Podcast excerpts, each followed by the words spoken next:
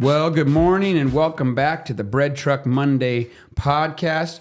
We are glad to be with you. And this, if you haven't listened in before, this is a podcast where we take some time every single week to decompress from Sunday morning and uh, talk about things of, of life and ministry and what it means to kind of be a, a pastor in this ever changing and crazy world that we are in. Um, but we are glad to, to get a chance to share this with you every single week. Um, we hear such positive uh, uh, things from it. A lot of times it's like Isaac doing something crazy or something that is just That never happens. something some sort of flatulence that is taking place and, and so we um, but but we, Ben we usually. yeah we usually strive I to, think it took about 30 seconds to start talking about that subject. That's not good. I know but You- say we I'm saying I I'm want to tell our listening audience right now that if Oh, this is an go. indication of the direction of this podcast today, you just might want to shut it off. Here we go. we- I just want to know let them know what they're getting into you know you want to make sure that you know like they always have like those uh, quick recaps right at the very beginning of an episode you know like here's what's coming up this is what they're they're, they're getting into they're diving in head first This is why people keep listening to this. They Exactly. think it's hilarious. um, but yeah, we're, so we, what we do every single week is we get a chance to kind of talk through uh, wh- what has happened on Sunday morning, get a chance to share about what has happened in the sermon, and we're, we're back into our our, uh, our old sermon series basically. So we did took a little break for for Easter time, and we are back inside of our, our Follow Jesus series, and we'll get to that here in a minute. I'm gonna start with my weekend. I I, I took my some time took my family over to Portland. My dad turned 60. The, uh, tomorrow is actually his birthday, but we, we celebrated it this weekend, and uh, which is kind of funny. People always say that like your dad's only sixty years old. I was like, yeah, they had kids, you know, kind of young, and I had my kids kind of young too as well. All for the purpose of when I turn like forty, they're out of the house. Like that, that's that's the whole idea. Um, and we're just coming up not to I guess. I had far- mine fairly young, and I'm 45, and they're still in the house. So, Well, they're coming back into your house. yeah, well, probably, yeah. Um, but yes, we went over there, uh, celebrated him, and uh, my, my dad has uh, given up sweets completely. Oh. So uh, he he's no no more sugars and all that kind of thing. So I was showing Isaac his birthday cake was a a box of cashews. With 60 candles on top of the ca- of the cashews, and then two pepperoni sticks. So, um, so that, that was kind of the way that we celebrated uh, hi- him there. Um, but it was good. All, all in all, good time. It was actually like the two uh, sort of sunny days in uh, Portland that Nice. Portland would ever have. So Nobody got shot. It was a good weekend. no, no one got shot, and we didn't have to go. We didn't have to go downtown at all, which is really good. Actually, we did get shot, so we had to get Okay. we had to get Paparazzi. typhoid Oh. typhoid shots. Just Uh, to go to Portland. Well, exactly. tetanus. Not tetanus and uh, hepatitis and uh, all, all the itises. Uh, no, for our, our sabbatical, for our trip, we had to Walked down the street and got a disease. Yeah, we had to get our typhoid shots, which actually hurt a lot more Really? than I remember because I've gotten that one before, but my arm was like dead by the end, of the, end of the day and everything and stuff. So A heck of a needle on some of those foreign shots you got to get. yeah. Well, you know, you go to those places, it's like the travel clinic, and they kind of talk you through. They're like, all right, you could get this, you could get that. There's, you know, uh, you know, virus that is happening here, and, and all they're trying to do, honestly, is just upsell you Oh, yeah. on all the different things you can get, Yeah. like yellow fever. You got to watch out for yellow fever. I'm like, it's in like Zambia. That's like the only place that like yellow fever exists. Pfizer's bottom line. is Yeah, just- yeah, raising up when it comes to that and stuff. So, yeah, so we got the we got our shots. We're good that way. We didn't have to get malaria, which is always a good thing because if you take the malaria pill, have you ever done that one? If you take the malaria pill, you get like hallucinations at night and all this Oh, kind of fun. stuff. Yeah, it's Yeah, serious. Like awesome. your dreams are like wacky. Um, there's different versions of the malaria, and because malaria changes. You know, with the the different places that you're at in the world and all that kind of thing and stuff. So, yeah, so we got we got that that all done, and then said went to some niece's uh, soccer games and volleyball games. It was it was all in all a good weekend and stuff. So, made our way back here and had had kind of some throwback Sunday. Um, Had had Bill there on the on the Oh, was cool. electric. He was he crushing was it. crushing it, doing some shredding on that electric, and then uh, um, good old Frank just rocking the bass there. So 80 something years old. yeah. Yeah, the, we had a wide swath of ages on the Oh, stage. yeah, no kidding. Um, Izzy playing the drums, which is our young, youngest uh Uh-huh. musician we have, all the way up to Frank, who's 99 years old. 99. give or take a year. Give or take a year. Give or take 10 years. yeah. but all in all, good good weekend. What about you, Ben? Good. Yeah, it was a good week. We, um, boy, uh, Friday was a blur um, of flurry of hurry and busyness. And then we went to dinner with some friends. That was cool. And then uh, tried a Chinese place in Bend, Chinese sushi place. And it was Which one? It's spelled C H I. I don't know if that's like Yeah, a Chi. chi. Yeah, Okay. that place is good. All right. Because it's spelled the same as the Greek letter chi. Yeah. So I'm like, okay. uh, So but I that don't used think to be so Journey Church that's in Bend. They had that Oh, building, okay, yeah, yeah, and yeah. like it was it was hilarious. If you ever got a chance to go to this, you sh- you should have. What it was, it was Journey Church had like a um I don't know, it's like a warehouse building, Mm-hmm. and in the lobby of the warehouse building was Chi. So you'd be Yeah. like in the lobby getting ready to go to church, and they'd be like making sushi rolls, like six feet. I'm not I'm not joking. It was that close. They were right there. But I guess the the there were some difficulties in being that. You might know. There was also more. a strip club in the basement for a while while What? they No were way. upstairs. Yeah, it was awesome. It was incredible. Like the fact that a church was meeting in that kind of a crazy location and growing so fast. It was it was wild. But it was a bit of a con- yeah confused environment. confused. it was definitely confused if that go to was the strip club, get some sushi, and then go to church. Yeah, there's uh, All in a day's That's work. a bit of the growth reasoning right there, probably. Well, I guess you need to be among the people, right? I guess uh, all things to all men.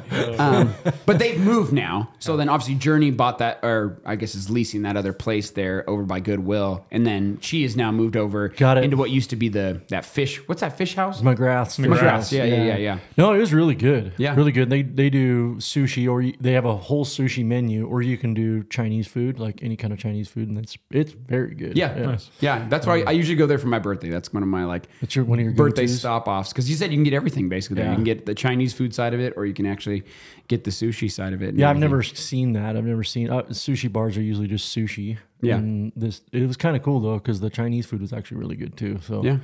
They have weird hours though. They like open at like four, and then they like. I it's always kind of strange. They have they have weird de- times when they're closed, but but, it, but it's, it's a good a good place. I, Yeah. I- you in terms of you know when it comes to Central Oregon, there's not a t- obviously a it was ton of busy food. in there. Really? It was a Friday night too, but it was it was super busy in there. Oh, that's awesome. Yeah, yeah. Well, well, cool. Well, hey, so when it comes to the sermon this week, I wrote something down.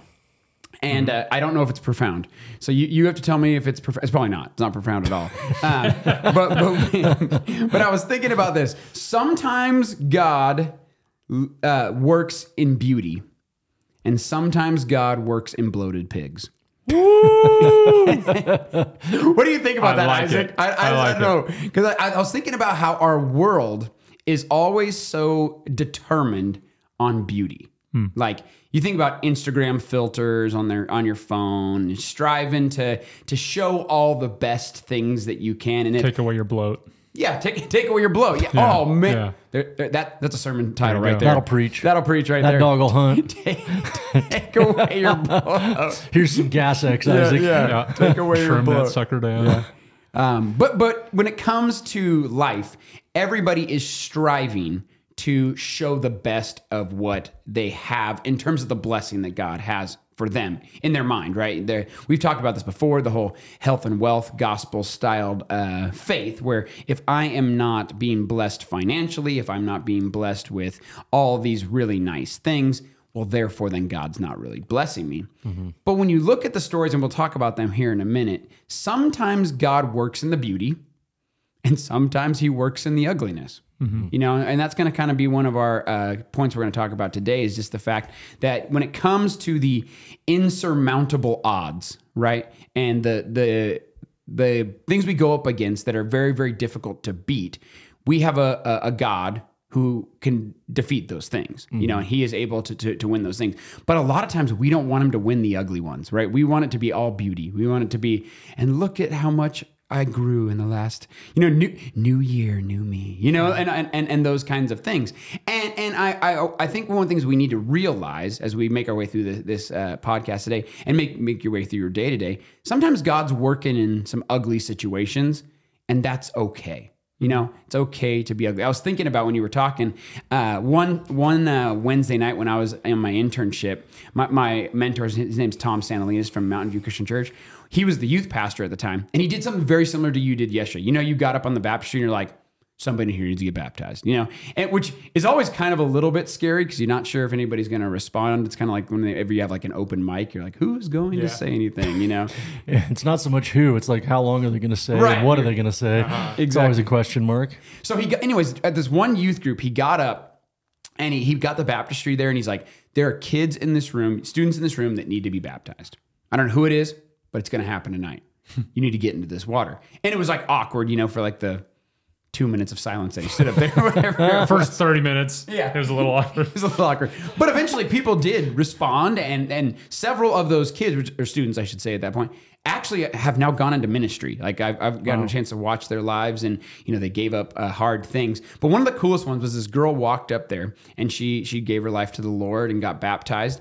Immediately after that she called me and Tom outside. She's like, "Hey, I want I want to show you something." And she pulled out of her uh, car this uh, glass apparatus that was used for uh, partaking of Hookah. Yes. Well, Worse. Worse than that. A little some, some grass of of styles.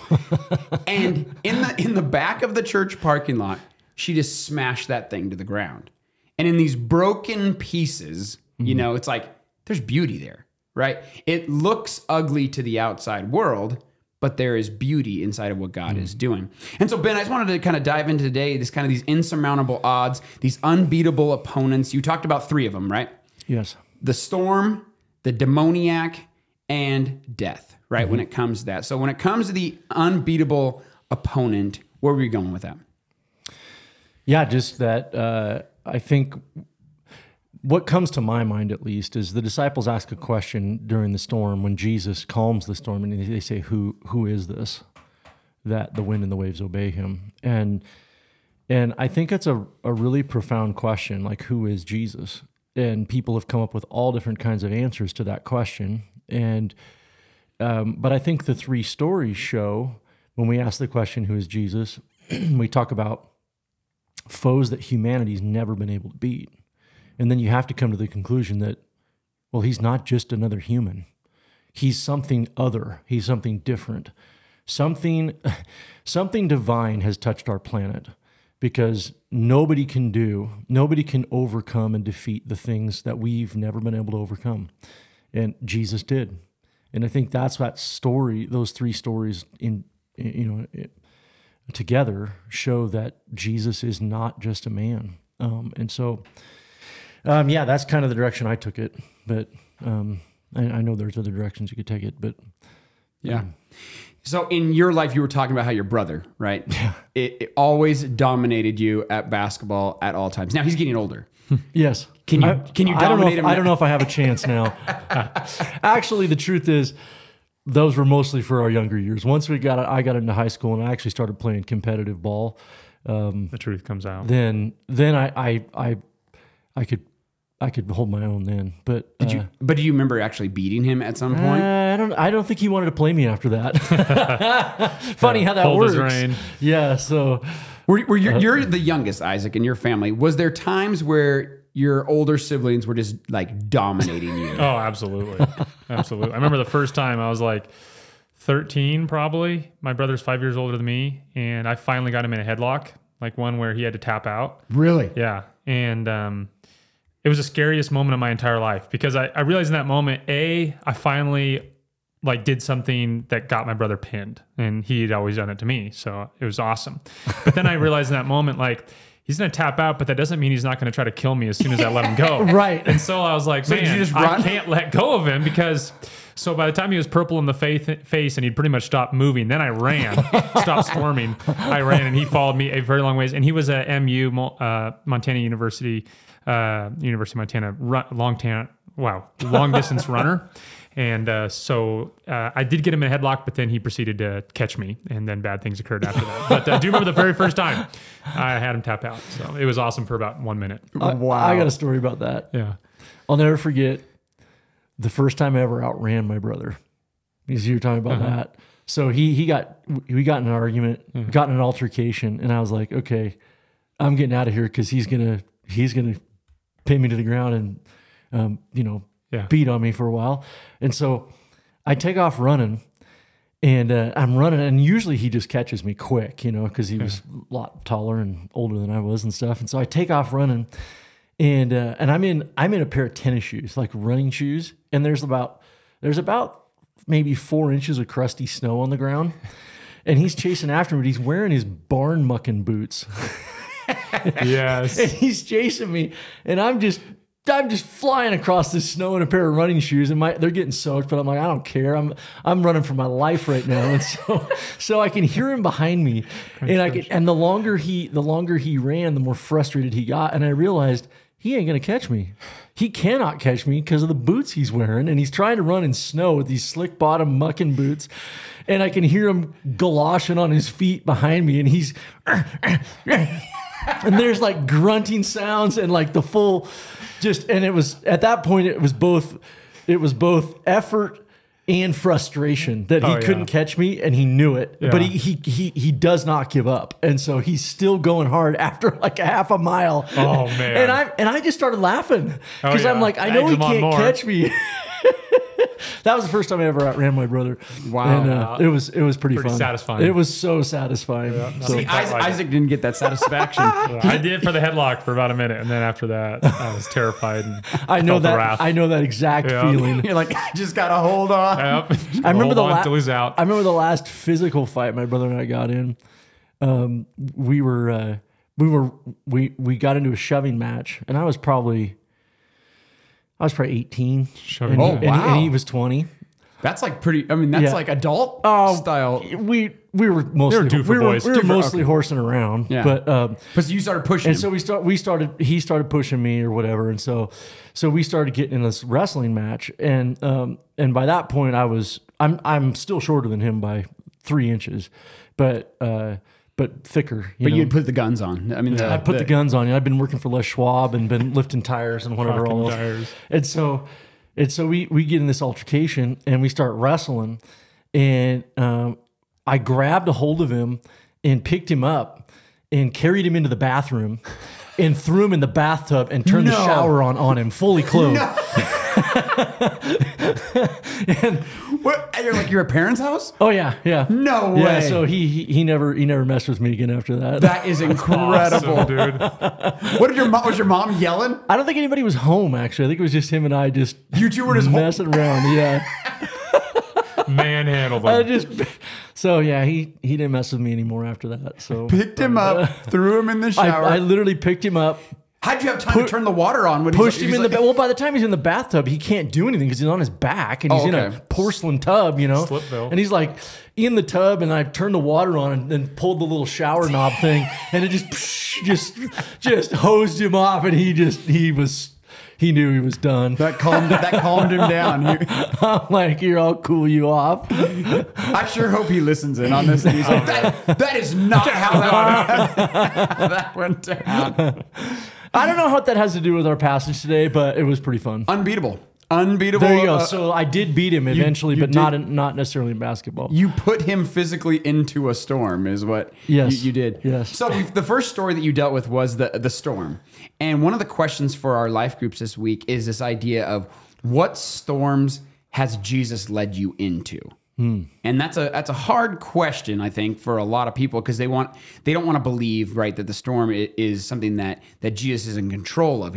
But he is. He's in control mm-hmm. o- of those things. And so when it comes to the storm, we we have to start looking at it the fact that Jesus is either that you said a couple weeks ago, he's either a liar, a lunatic, crazy person, or he's God. Like those are the mm-hmm. only options when it comes to that. And if he can can solve the storm, if he can calm the storm, well then there's something grand about that. And so in the storm story, what do we see from the disciples there, Ben? Well, they're they're they're panic struck. Obviously, um, Jesus is asleep, which I think is kind of ironic, you know. But I think it shows us that he he's not. Um, I'll just tell you what you said because it was dang good. he's only unconcerned because he's in control. there you go. That was a good. That was a great line. He's only unconcerned. Say it again. He's only unconcerned because Isaac he's in control. Because he's in control. Yeah. Yeah. Well, I think there's two ways to look at it, and that's a that's an interesting point. Did Jesus lead them into the storm? And of course, the Bible's silent on this, so we don't have a definitive answer. Did Jesus lead them, lead them into the storm, or was he just going on mission?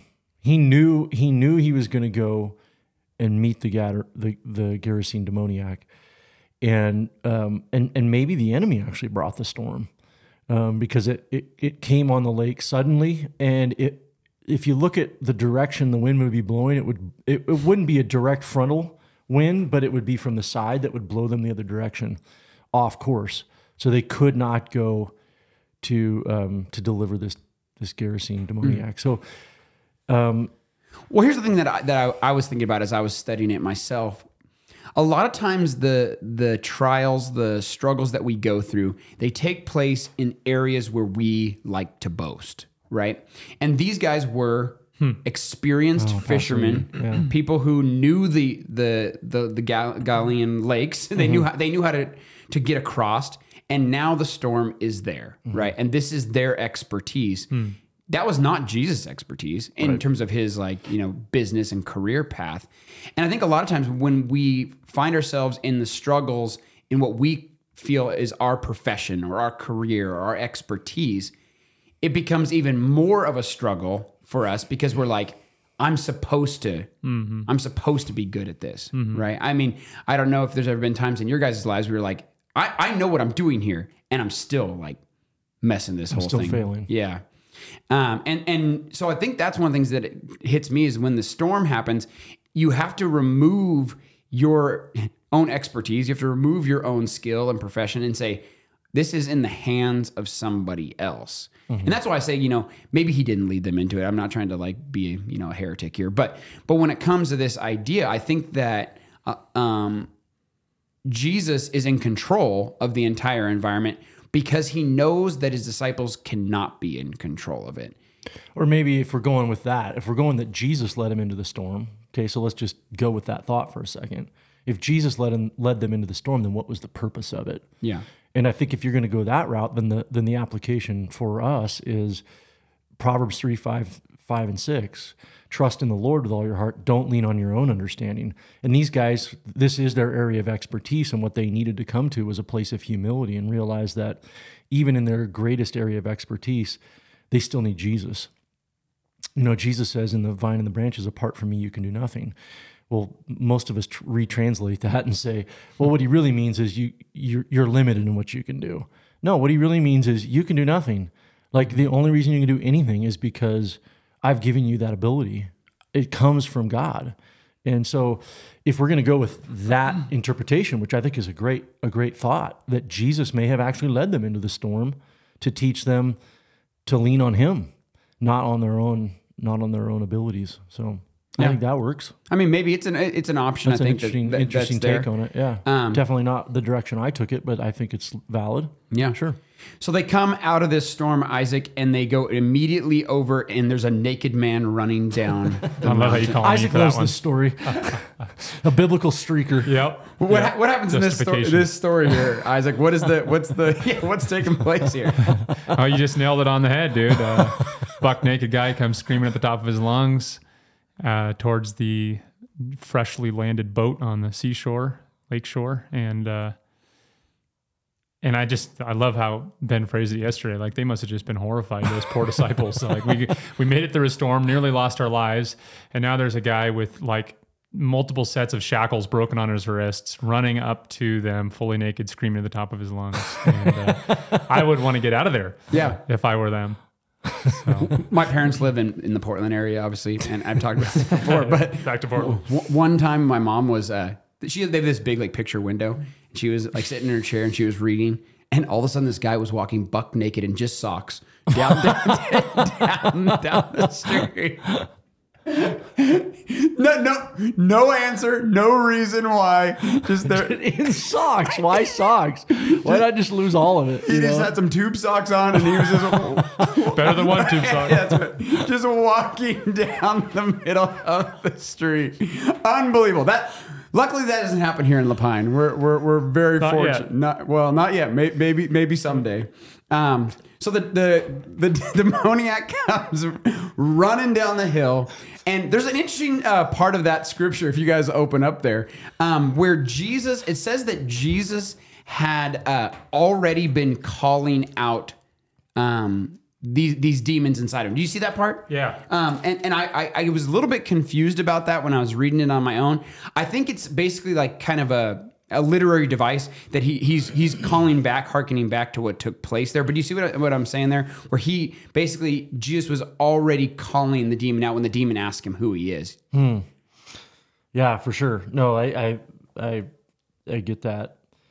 It's it's kind of a little bit of a convoluted way to tell the story, because instead of talking about Jesus already beginning to perform an exorcism, which I think is partly why the the the demons are are begging him not to torture them, is because Jesus had commanded the impure spirit, verse twenty nine, to come out of the man um, already and um, and I don't know if uh, the demons had come to physically assault Jesus. um, uh, maybe Jesus had cast the demon out from a demons out from a distance, and the man came running towards Jesus um, to get away from the demons, or I don't know what I don't know quite what there's a lot that we obviously can't know. But Yeah, just the way it's stated there in verse 29. For Jesus had commanded the impure spirits to come out of the man. Many times it had seized him. And it's kind of just a weird way of, of stating it, like almost as if Jesus and this man had had an interchange before. I don't think that's what's happening here.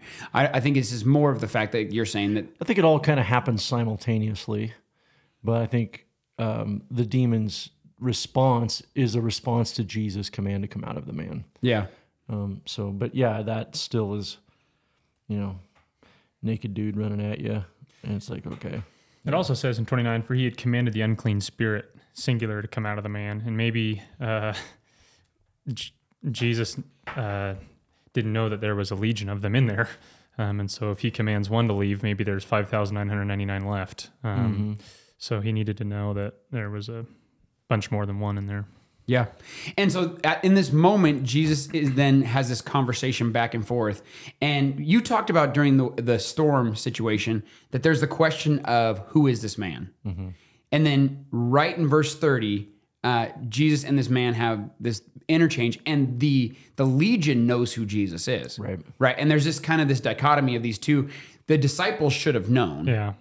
and they don't or or at least they're questioning it. There's doubt that's there. And this this demon knows who jesus is. And and it's very very clear that the power that is there. And so when we look at how uh, I guess this might be a big question, so don't don't take it as a huge question. But when we look at like the demonicness of our society and our world, like it recognizes the power of God, and we need to realize that we have that same power as well and that that sometimes i think we doubt the power that god has. The enemy's not is not unaware hmm. of that power. It, it knows it full hmm. well. And so jesus and this, this demon have this this conversation. And what why do you think he sends them into the pigs there isaac? I mean it's kind of interesting like why is almost like grace why is grace given in this situation? Hmm. I'm not sure I have an answer for that. It's always been kind of a. I've, when I read the text, I'm like, man, that just seems kind of like random, right? I mean, it almost seems like they need to be. If he's not going to send them back to the abyss, they need to be embodied somewhere, kind of so to speak. And like, why not as kind of a backhanded Jewish victory kind of a thing? Like, have them embody the unclean animals. Um, but I'd be interested in what you think on that, Ben. Oh boy, uh, I don't know. I don't know if we can know why the pigs. Um, other than there's a whole herd of them, and there's a whole bunch of demons in this guy, and they're looking for bodies, and they're looking for permission to inhabit something. I, I, and we're getting into demonology here, and that's that's uh, that's obviously a very deep subject that we. Uh, there's a lot of. hmm, there's a lot of fanciful ideas about, and there's also a lot of uh, different views on. But uh, one of the possible theories here is that demons are disembodied, and they're looking for they they want to inhabit a body, um, and so.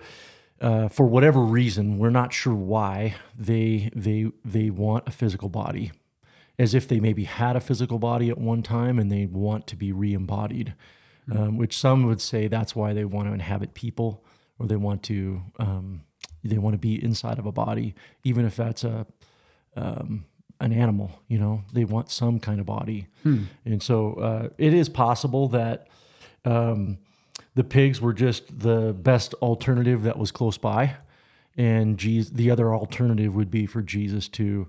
I don't. I don't know what happens to um, disembodied demons when they're cast out, other than they.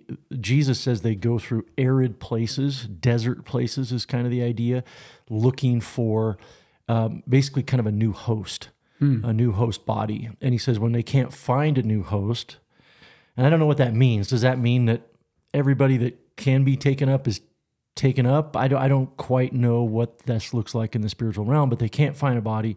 So they go back to the previous one that they were in. And they bring seven spirits that are more wicked than themselves. And they they live there. And then Jesus says, then the second the second circumstance is worse than the first.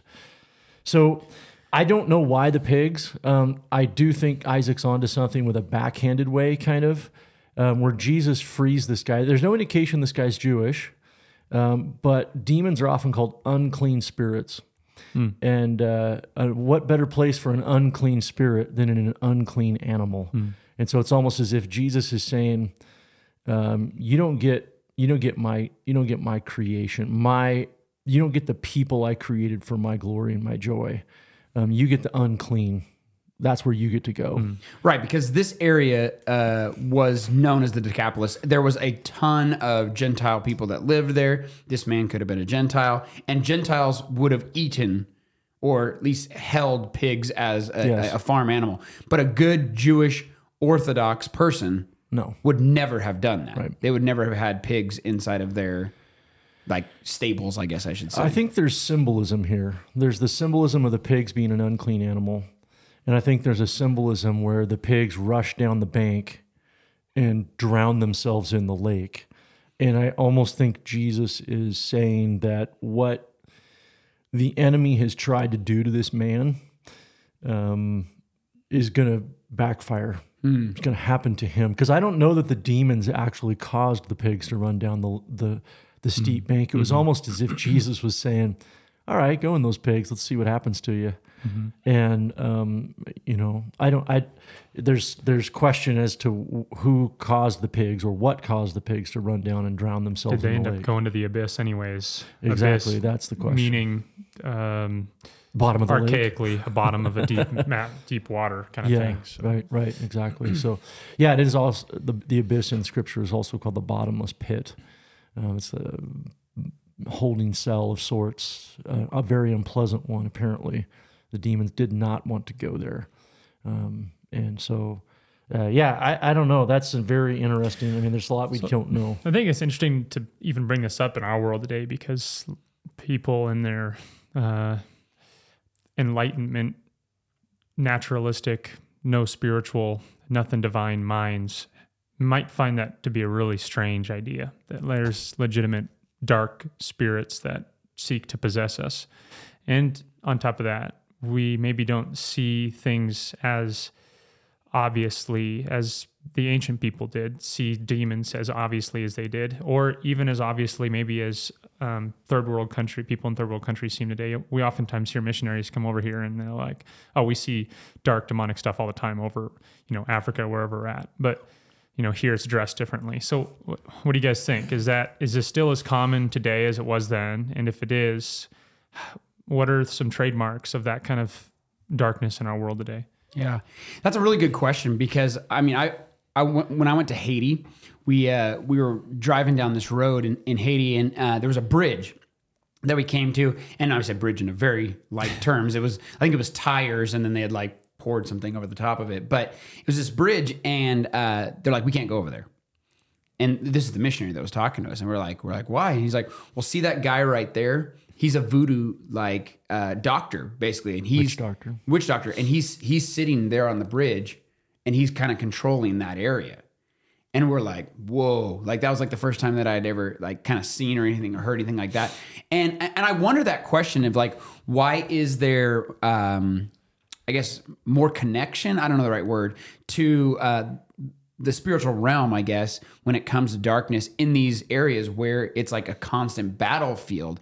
And why has the Western world, um, us included, and other parts of Europe and all these things, why does it seem like that has been uh, devolved from that? I, I I don't know. I don't know the answer. And Ben, maybe you know better, way better than us. You're wiser than us. But it seems like there's not as much of a reckoning because people will say all the time, well, you know, just like Satan's in my computer today and I just can't get it out, you know, or wh- whatever that may be. And it's like, that's not like demon possession. Like, demon possession is something where there is darkness that is taken over and a person has kind of given themselves over to that too as well.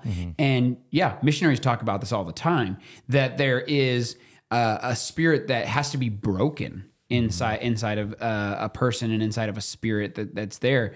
Um, what do you think about that, Ben? I mean, I, I don't want to try to get too dark here today, but Yeah, I don't think uh, there's so much we don't know. Really, there there's a lot we don't know. I think if I had to make a my best guess, this is again, this is just a guess as far as why Western countries don't see as much of this. I think it's partly because we rationalize, um, we we we rationalize and we medicinize um, every um, every mental illness and every emotional illness, and I think that the enemy tries to hide behind that. So we'll often, um, it's always a very uh, confusing mixture. It's often a very confusing mixture between mental illness and um, and demonization. And so those two things um, tend to go hand in hand. Um, and so uh, there's not a clear demarcation. There's not like a clear line necessarily between those two things. And we tend to try to treat all those things with medication when I think some of it truly is a spiritual issue.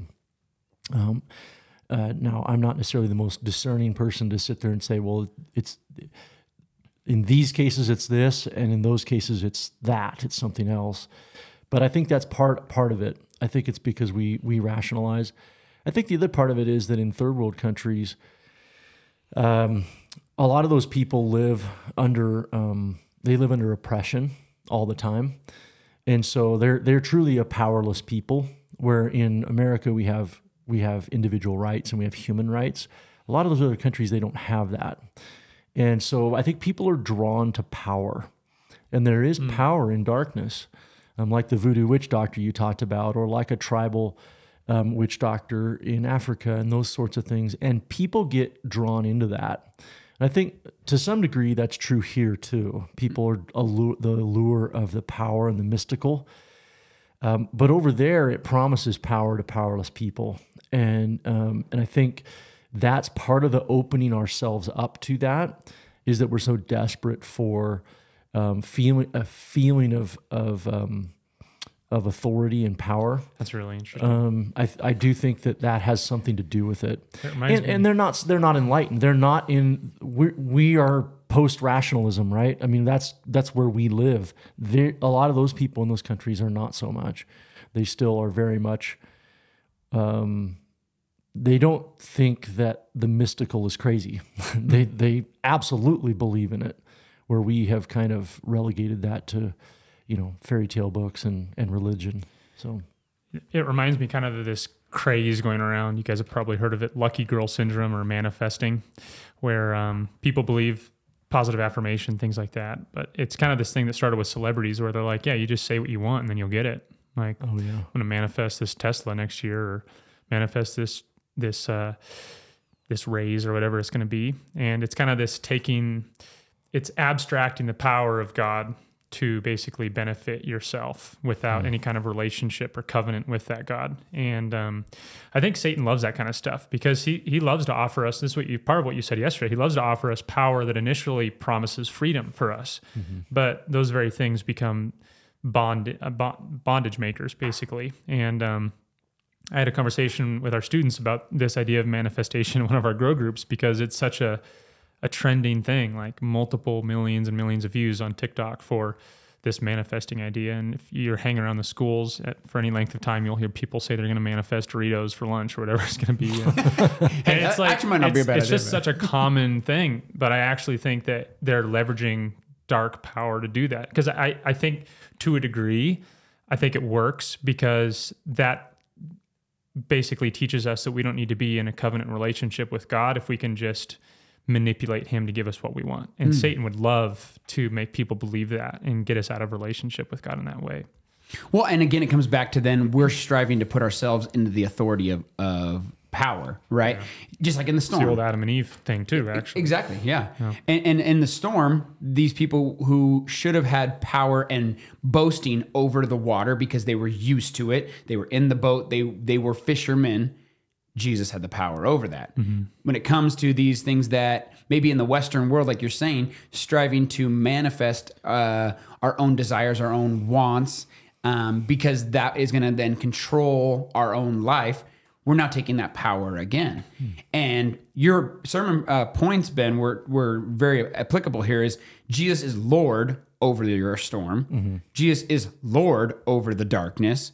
And Jesus is Lord over death. Mm-hmm. When you realize that that Jesus is over the top of those things, he is the supreme authority over that. And we don't have the authority inside of that space but we think that we can. And that's that's that intrigue. That's that temptation that satan will give uh, in lots of different areas that comes to addiction like oh this will give you freedom. This will make you feel better. This will make you and and what's And it enslaves you and it you. enslaves you yeah. Absolutely. and and and may, in our world today maybe that's in connection to with things like mental illness so like this is going to make you better. This is going to and and just follow this path or whatever that looks mm-hmm. like and that's going to bring you freedom. And it's like no it's starting to chain you. It's starting to to bring you into a place of darkness. Now one of the things that i want to make sure we're careful of is we're not saying that satan's around every single corner. And you know some people say well you you, you, oh, you cracked a tiny window. You know you cracked that mm-hmm. tiny window and it's like chill out, relax. Like, not every single thing that has uh, darkness to it is going to then envelop you with a demon, and then you're just gonna like go running naked down the road. It's not. That's not how it how it works. It, it, it's it's a progression of giving yourself authority over God, right? And you basically putting yourself on that that that seat of authority that puts you ahead of what God wants all to do. three of the temptations that Jesus uh, faced in from Satan while he was in the desert are all they're all kinds of opportunities for Jesus to take authority over God. Um, I'm going to create my own bread to provide for myself. I'm going to create my own reputation or fame with the people. I'm going to create my own dominion in this world, and um, that's what Satan loves to play on is that ability to give us authority over things. And the difficult thing about the Christian way is that Jesus says, Take up your cross and follow me. And that requires a readiness to die. It requires, at a moment's notice, to be willing to not only carry a cross, but to take it to Golgotha and die on it. And um, the recipe of a quick silver bullet success that Satan offers, just like he offered in the Garden of Gethsemane, is a very alluring option. Um, but Jesus promises a better life through the way of the cross. And so that's the difficulty is committing to that way. I got a question for you guys. Do you know of anywhere prior to Jesus? So prior to Jesus showing up, do you know anywhere in the Bible where somebody actually cast out a demon? Hmm. It's a great question. I mean, I can't. in the Old Testament, I can't are there think, any think of one. exorcisms that are performed? Other than when David would play and the evil spirit would leave Saul, but that doesn't seem to be an intentional casting out. No. There's a relief, but not a total release in that case. Hmm. So I, that was the one I thought of. I'm not aware of any other exorcism that takes place prior to Jesus that's recorded in the Bible. I'm not saying they didn't happen or that witch doctors and so forth didn't try, because we know at Ephesus they had magic books and incantations and so forth to try to deal with that sort of stuff. But I don't know of a single exorcism that takes place in the Bible. What about the story of like Nebuchadnezzar when he like goes crazy and is like eating grass like a? It's like not a- attributed to. It's not attributed to the demonic. Hmm. It says he went insane. Okay. Um, I mean, now th- that doesn't mean it couldn't have been, but And he's not freed from He's a never- human mediator correct, either. It's, correct. uh, it's he regains his rationality basically, and so if you can't think of any, and I can't think of any, I'm not saying there isn't, but I don't. I'm not aware of any, and it, it brings up an interesting thought because we think of exorcism as just kind of something that's kind of always been around because we've It's been Hollywoodized, really, to be well, honest. Well, it's been Hollywoodized a little bit, but we've also heard about it in churches and well, there's maybe, that movie maybe like even right now, like the participated in it or Pope's seen it. So exorcism. It's like But my thought was that makes this story that much more incredible. I think this is one of the things that makes Jesus um, unlike any other rabbi in Jewish history. Now, I, I'd have to do some extra biblical research and look at what did the rabbis do about this kind of stuff. But boy, when the disciples come back from their their um, their mission and they say to Jesus, they're rejoicing, saying, "Even the demons are subject to us in your name." And I I don't think this is something anybody had ever experienced before.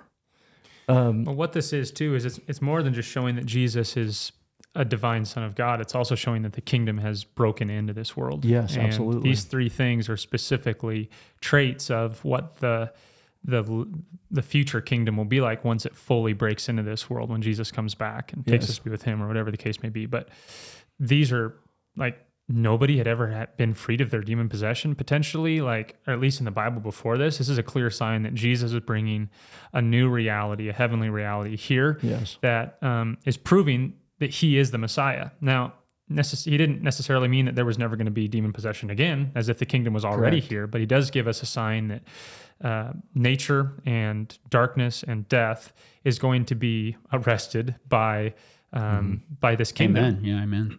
Yeah. Wow. Powerful stuff. Well, so that makes me question then. So then, do you think that throughout the rest of, I guess, early Jewish history, then they just kind of just made it feel like it was a normal thing? I mean, we see the demoniac; he's now been ostracized, he's been chained. They've done everything they can to like get out of our world, um, but they just kind of accepted it as, as a reality. And now Jesus is changing that reality. Like this person can now be restored, and you can. And you said this on Sunday. You could imagine how the people took that in the Gerasenes. And there's a wait a second. There he is. Yeah. And he's in his right mind. He's clothed and he's preaching about what God has done done for him. That reality has completely been shifted from what our reality was that this that's his like um, entire existence. That is what he's going to be from that point on. I mean, do you think that's the case? That maybe it just become it just become regular common stance that, that that's what their life was going to be like? Yeah, I think they were like lepers. There was no fix for them. And, you know, so it was what it was. And I don't know that, again, I have to go back and do a little more research on this, but I don't, I know people have tried. Um, and, and I think there's ancient incantations and so forth that we have uncovered and things like that through archaeology.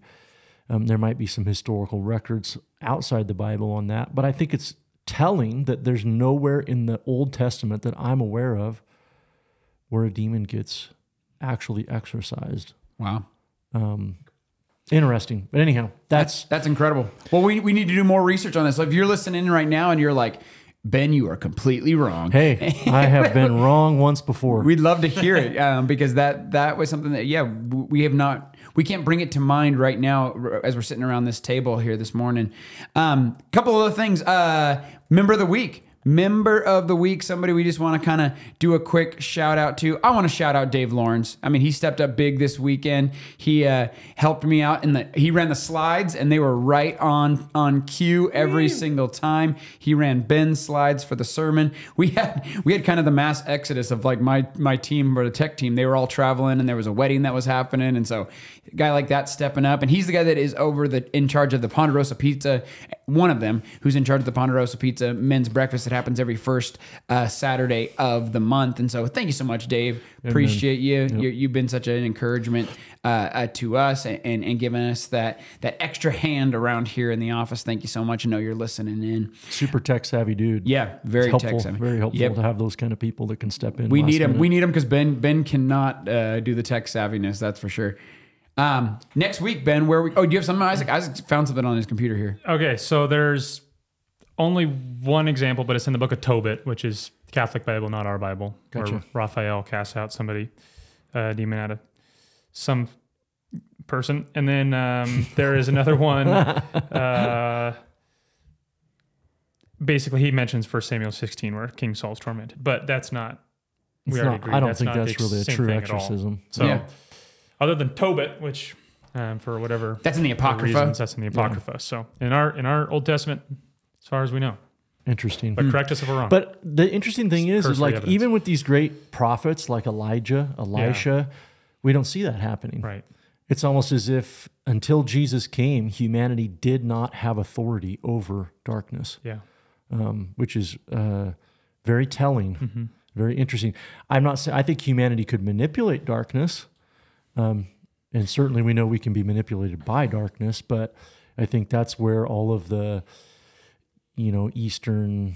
Uh, Well, who was the guy in the book of Acts? The Simon the Mad the Simon the magician. magician. Did he try throwing Jesus' name into one of his exorcism incantations? I can't remember where, but like they would just try to like add Jesus to the list of names, basically to like give more power and credence to the exorcism. So people obviously had Had been trying. been trying, and they would just you know take Jesus as a little rabbit foot name in their mm-hmm. incantations. But Yeah, seven sons of Sceva sort of deal. Skibby Yeah. boys, yeah. Yep. Well, yeah. So if you if you hear this today and you're like, I know one, feel free to hit us up, call us, text us. Uh, we don't have like a web, w- website for the podcast, but you can rebuke us, yeah, and say, hey, this is what the that happened where there was a demon that was called out. But um, but here's the thing that we want to end with. We don't want to end too dark here. Jesus is Lord over all, mm-hmm. and and mm-hmm. that's the thing that we we heard from uh, Ben this last Sunday. He's the Lord over the storm. He's the Lord over darkness, and He's the Lord over death. And we can have confidence in that. And we sit on this side of the cross that that He conquered death mm-hmm. and, and and brought us new life, and that's where we have have hope today. So don't don't be hearing this like, oh man, I'm gonna get attacked this week the Lord's with you, and, and He's gonna lean into Him, uh, sit in His presence this week, spend time in prayer, focus in on, on who God is in your life um, this week. Where are we going next week here, real fast, Ben? Just give us a quick little uh, tidbits of what's gonna happen next. Sending out of the 12. Yeah, feeding the 5,000. That's where Woo! we're headed. Nice. Everyone gets a sandwich this week, so Donald's Manna from Meal. heaven. man, we're, we're not manifesting that. All right. Well, we- hope you had a great week. We'll, we'll talk to you later this week. Hope that guys continue to bless you. And if you have questions or concerns, feel free to reach out to us. Have a great week.